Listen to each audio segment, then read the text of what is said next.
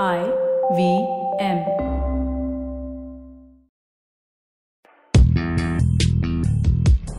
पैसा वैसा विद अनुपम गुप्ता में आपका स्वागत है। ये वो शो है जहाँ आपको पैसों की दुनिया से जुड़े सवालों का हल मिलेगा। कहाँ पैसे बचाएँ, कहाँ लगाएँ, कहाँ कमाएँ, बस सवाल पूछिए और जवाब पाइए। अनुपम ये रहा आपके लिए सवाल। हेलो अनुपम। मेरा नाम राधा है। सुना है कि म्यूचुअल फंड्स एक अच्छा ऑप्शन है टैक्स सेविंग के लिए। तो क्या आप बता सकते हैं म्यूचुअल फंड्स में निवेश कैसे करें? म्यूचुअल फंड में निवेश करने के लिए आपको तीन चीज़ों का ध्यान रखना पड़ेगा। एक है बैंक अकाउंट, दूसरा है परमानेंट अकाउंट नंबर और तीसरा है know your customer KYC permanent account number के लिए आप ऑनलाइन अप्लाई कर सकते हैं at the NSDL website National Securities Depository Limited और एनएसडीएल डॉट कॉम उनके पास एक ऑनलाइन एप्लीकेशन की भी सुविधा है, वो आप चेकआउट कर सकते हैं।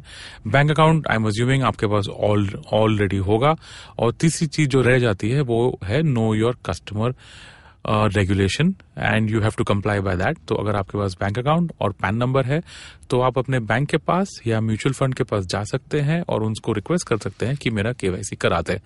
ये सब के लिए आपको प्रूफ ऑफ़ एड्रेस और प्रूफ ऑफ़ आइडेंटिटी की ज़रूरत होगी।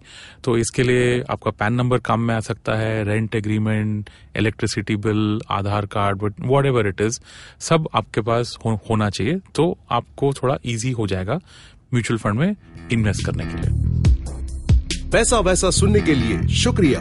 अगर आप इन्वेस्टमेंट से जुड़ी कोई भी जानकारी या सवाल पूछना चाहते हैं तो आप हमें ट्वीट कर सकते हैं।